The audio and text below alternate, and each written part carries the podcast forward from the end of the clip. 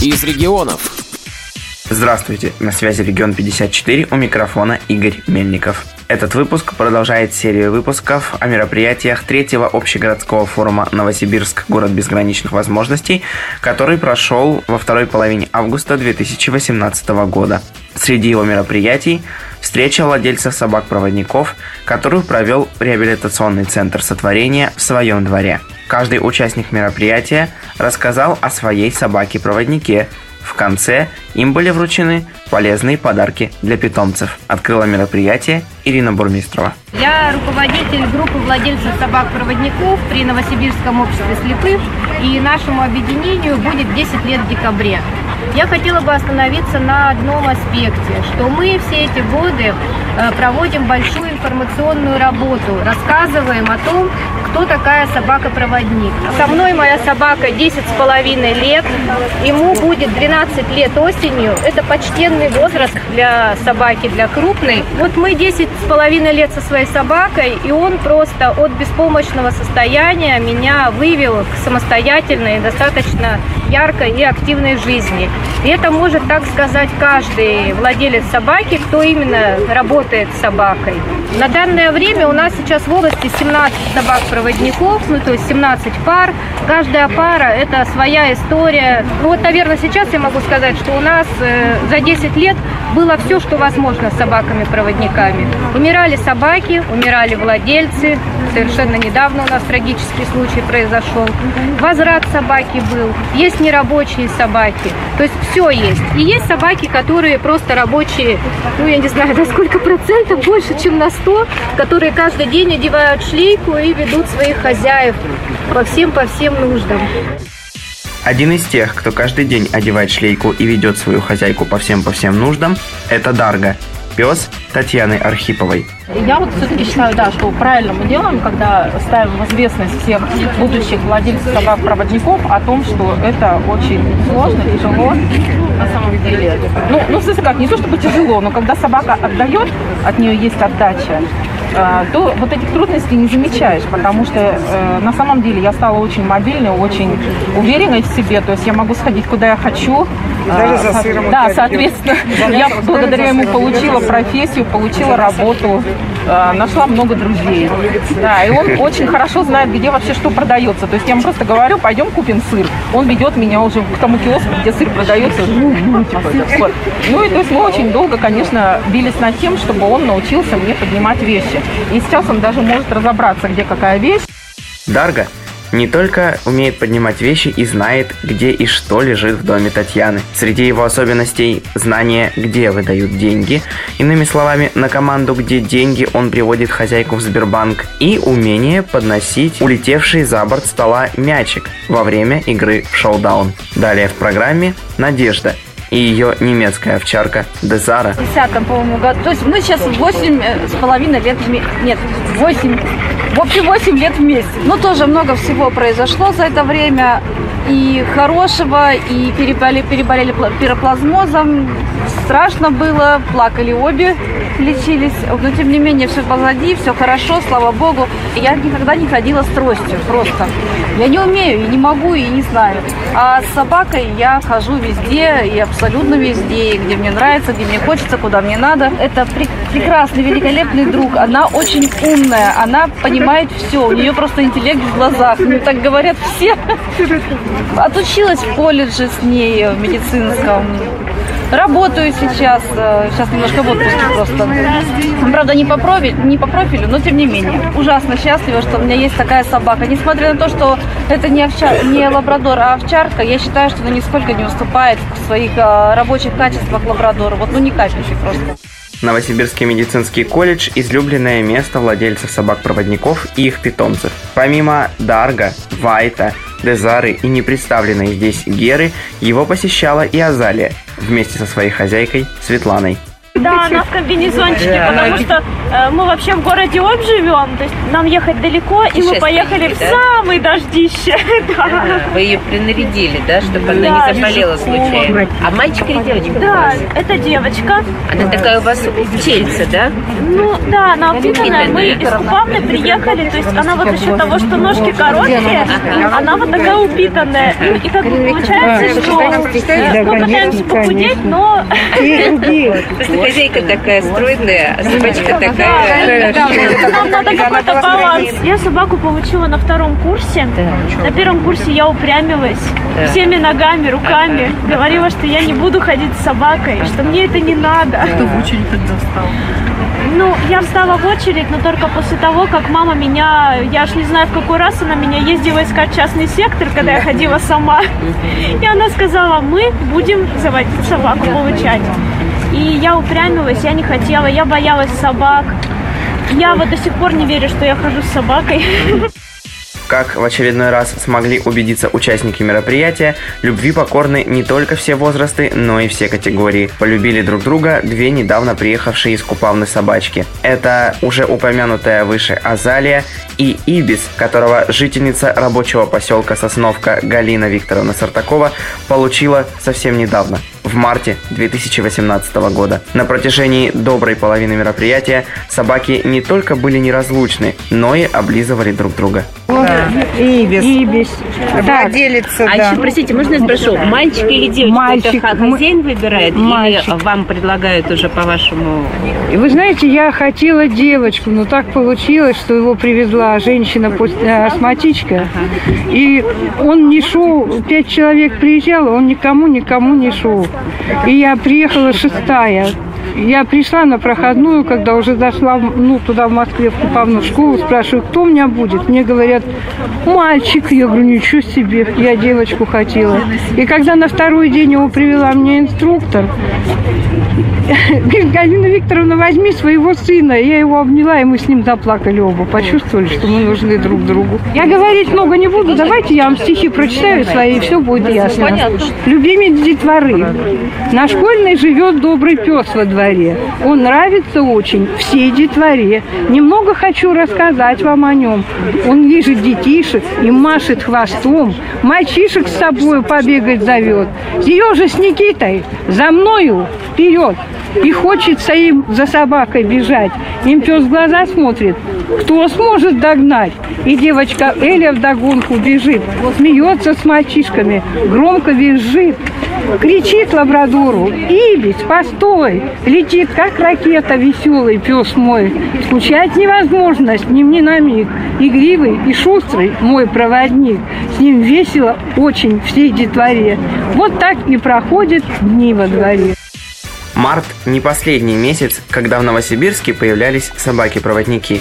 Самая новая собака появилась в июне, но поскольку ее хозяйка не смогла присутствовать на мероприятии по причине большой занятости, я пообщался с ней лично.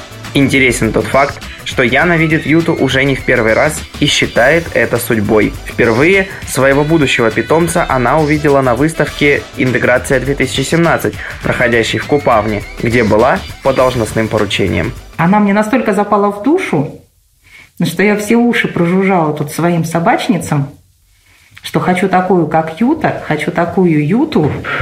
И когда я узнала, что мне достается Юта, я была настолько поражена, думаю, ну это точно судьба.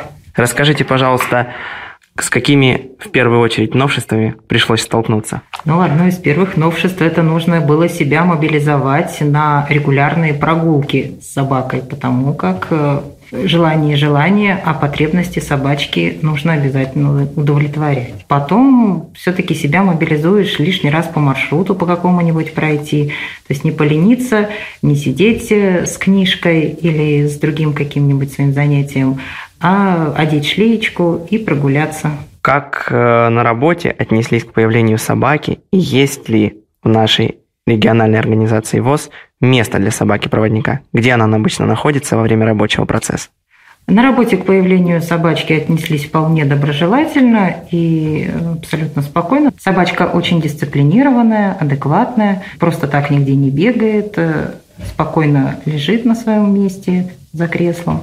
Э, Несмотря на то, что она молодая, ей всего год и девять, она вполне себя хорошо ведет, за нее не стыдно. Есть ли какие-нибудь домашние животные у вас еще, кроме собаки, и как они восприняли ее появление? Да, помимо Юты у меня живет кот, курильский бобтейл, очень характерный, ему уже пять лет, и Конечно, появление собаки он воспринял сначала очень настороженно, шипел, в общем, выражал все свое недовольство и всю свою сердитость по поводу появления нового члена семьи. Э, Через несколько дней у них э, организовался такой некий паритет они спокойно друг к другу стали относиться, а теперь, спустя два месяца, это уже практически друзья, они могут рядом спать, кот спокойно может попить из ее чашки, э, Юта этому не препятствует. Э, играть они стали вместе, причем гоняться друг за другом. Вот когда происходят вот такие бешеные гонки, это, это во-первых, забавно наблюдать, а, во-вторых, иногда потом последствия разгромные в квартире происходят. То что-то упадет, то что-то задерется, ковры задираются и так далее. Но, тем не менее, я теперь абсолютно спокойна, что э, собачка и кот нашли общий язык, и все нормально. Морда собачья расцарапана не будет. Знаю, что до появления Юты вы ориентировались самостоятельно. Как происходит переход и все-таки что сложнее, ориентироваться с собакой или ориентироваться самостоятельно? Э, Да, самостоятельно я ориентировалась до появления собаки, но это еще и сов... появление собаки еще и совпало с тем, что у меня окончательно ушло зрение в ноль, и теперь те ориентиры, которыми я пользовалась э, в самостоятельном передвижении, они теперь мне уже перестали помогать. И, конечно, появление собачки облегчило мне несколько э, ориентировку в пространстве. Но здесь еще ситуация э, в чем заключается? Ведь э, нужно научиться доверять собаке, а я пока еще в процессе перехода слишком доверять ей не могу. Мне все нужно сам, самой контролировать э, всю дорогу. Все равно я стараюсь э, находить те ориентиры, которыми я пользовалась ранее. У собаки у нее свои ориентиры. И поэтому получается, что иногда мы немножко в разные э, направления пытаемся пойти. То есть вот здесь кто кого победит. И это, это моя ошибка, я это прекрасно знаю. И мне предстоит еще очень много работать в этом направлении, чтобы научиться доверять собаке, так, чтобы уже впоследствии мы могли стать единой командой. Ну, этот процесс идет, то есть по знакомым маршрутам, где мы уже выучили, э, я, безусловно, еду на собаке, по-другому это сказать нельзя уже. То есть э, там, где она выучила, я уже даже не контролирую, э, просто за ней хвостиком. А как происходит изучение новых маршрутов? Изучение новых маршрутов происходит, ну, э, во-первых, я для себя должна определить некоторые ориентиры, разбить, во-первых, маршрут на э, несколько составляющих, и каждая из составляющих должна оканчиваться каким-то ориентиром, так, чтобы ну, э, собака могла его запомнить.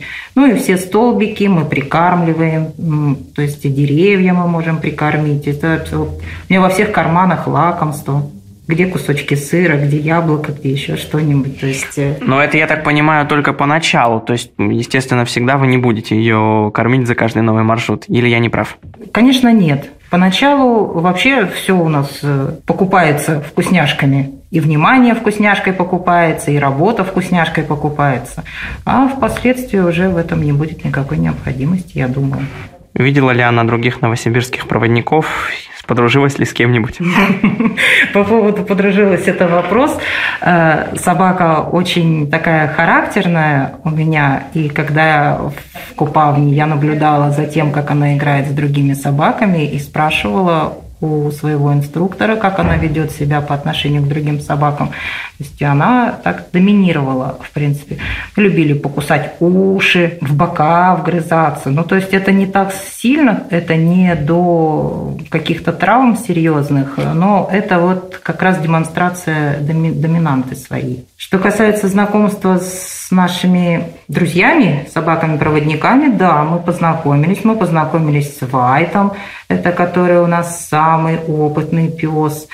Мы познакомились с эльфом, С эльфом абсолютно нормально. У Вайта мы пытались погрызть уши, помусолить их. Ну ничего, все хорошо. Бок остался цел, уши тоже. Когда мы познакомились с Герой, овчаркой, то здесь ситуация была очень интересная. Юта приняла абсолютно правильную позицию, заняла. Она легла, по принципу лежачего не бьют, меня не трогать. Потому что Гера это тоже самка, она тоже доминирующая, очень такая характерная. Но и здесь состоялось вполне так достаточно дружелюбное знакомство, спокойное. Никто не выходил за рамки своего личностного пространства собачьего.